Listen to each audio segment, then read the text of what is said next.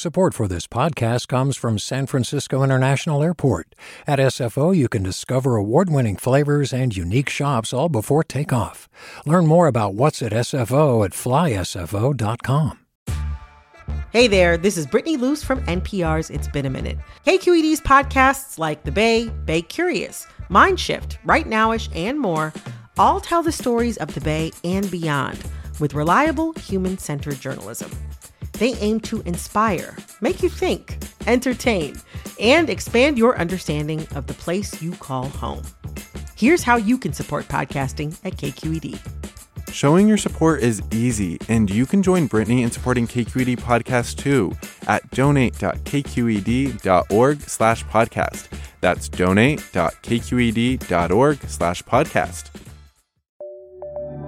From KQED. This is the California Report. Good morning. I'm Lily Jamali.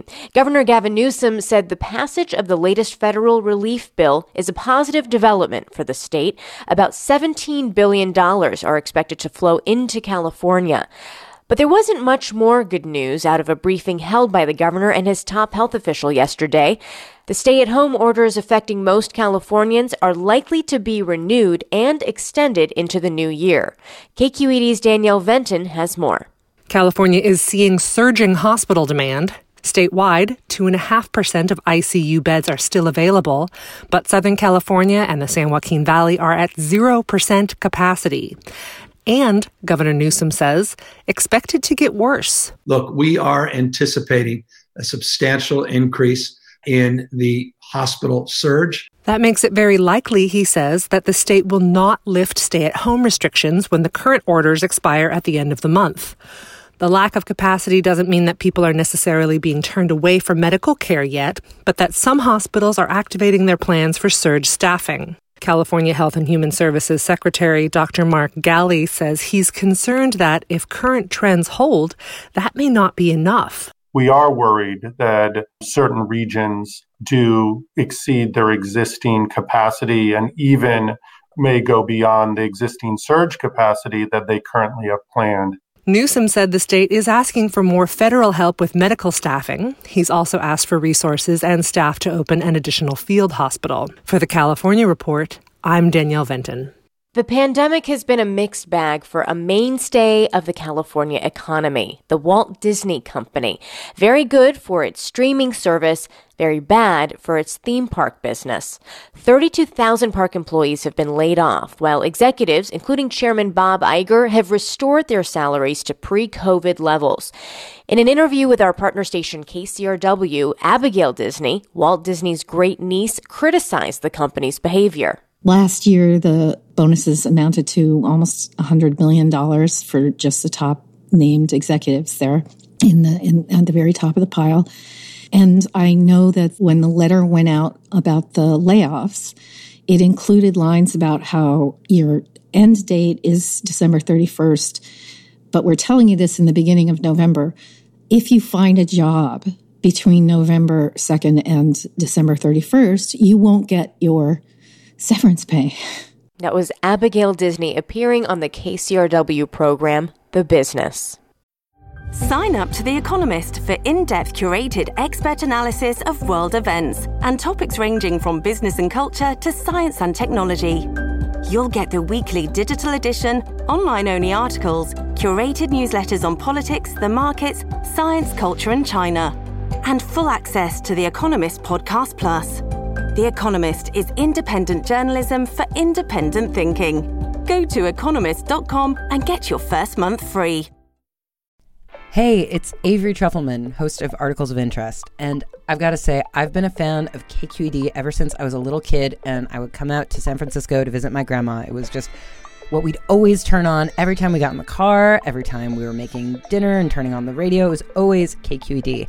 And then over the years, I've become a massive fan of KQED podcasts because this is local reporting at its best. These are answers to questions you've always wanted to know, interviews with exciting, unusual voices, necessary journalism, all told with love and care and artistry. And did you know that a majority of KQED's funding actually comes from members? It's just people like you and me supporting the programs they love while also getting access to cool events, behind the scenes footage, and so much more. If you want to sign up and be a part of this amazing community, visit donate.kqed.org slash podcasts to become a member today. That's podcasts with an S. Thank you for listening and thank you for your support. Weapons used by police to control crowds at demonstrations throughout the state this year are under scrutiny. In some cases, they resulted in physical injuries.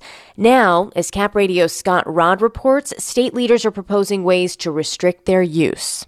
22 year old Fouché Connor took to the streets in downtown Sacramento earlier this year for his first ever protest after seeing a video of George Floyd die in police custody. I felt a strong sense of togetherness, and uh, people were chanting, going on a knee. At the time, Connor was training to be an emergency medical technician with the goal of working in law enforcement.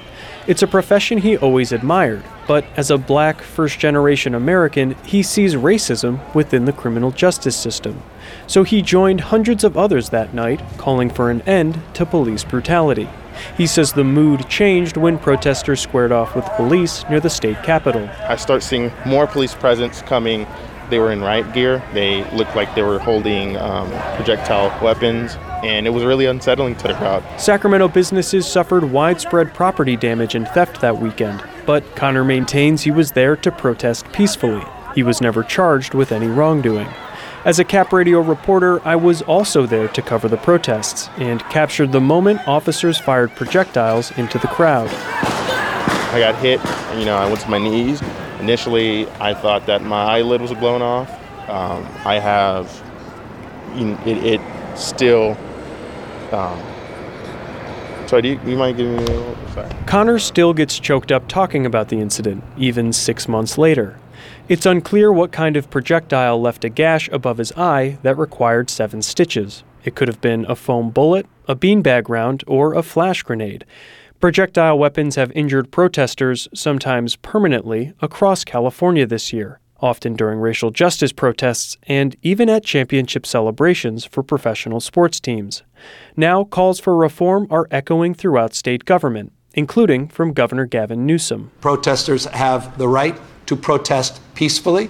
Protesters have the right to do so without being arrested, gassed, be shot at by projectiles. That's Newsom speaking at a press conference earlier this summer, less than a week after Connor's injury. The governor's office released a report in October that said projectile weapons and tear gas can intensify conflict and recommended police exhaust de escalation tactics first. Newsom also directed the state's Commission on Police Training to revamp its guidelines for protest response. State lawmakers are also speaking up. Democratic Assemblywoman Lorena Gonzalez recently introduced a bill to limit police use of projectiles and ban tear gas altogether. There are a lot of examples we now have of people who are just exercising their First Amendment rights who got caught up in a police action that seemed a little heavy handed for the situation. A similar version of the bill stalled last year, facing opposition from California's powerful law enforcement lobby. Damon Kurtz is vice president of the Peace Officers Research Association of California. He says foam bullets, pepper balls, and tear gas are effective when protests turn unruly, and they offer a less lethal option to control crowds that could ultimately save lives. As law enforcement, we continue to evolve. We want to be able to protect the public, and at the same time, we want to make sure officers are safe doing so. Trying to find that best mix of tactics and equipment is always our goal. He adds that law enforcement is willing to meet at the negotiating table. As the reform debate unfolds, Fouché Connor says he wants to play a role. He's just not sure whether wearing a badge is the answer. I don't hate law enforcement, obviously, because I wanted to be part of them, but this needs to change. Is me being part of the law enforcement really helping it change? Or is there something more I can do? He says it's a question he asks himself every day. For the California Report, I'm Scott Rodd in Sacramento.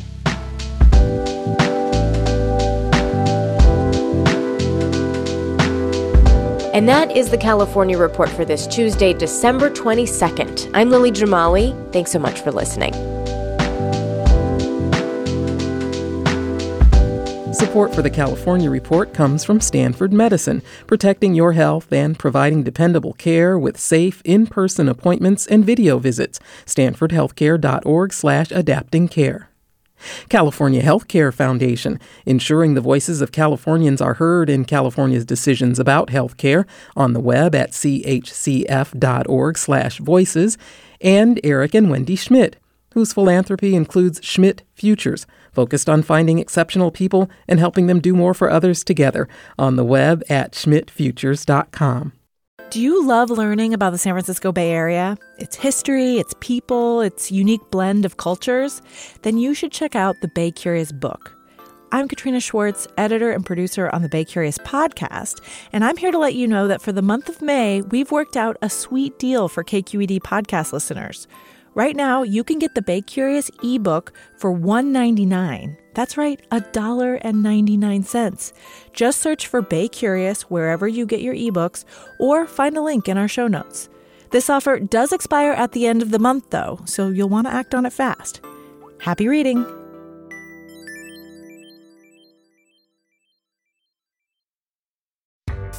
Hi there, I'm Rand Abdel Fattah from Throughline. If you're listening to this podcast, you know that KQED produces exceptional storytelling that keeps you informed, inspired, and entertained.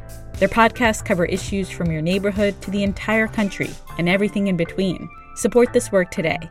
You can help us continue to bring quality podcasts to your ears. Just head to donate.kqed.org slash podcast. That's donate.kqed.org slash podcast. Hi, I'm Sasha Khokha, host of the California Report magazine. Every week, we bring you stories about what connects us in the giant, diverse Golden State. Because what happens in California changes the world. I love this place. We were once seen as like the place to be, California. The land of milk and honey. That's where you go to Sunshine State, but we just have challenges right now. KQED's California Report magazine. New episodes drop every Friday, wherever you get your podcasts.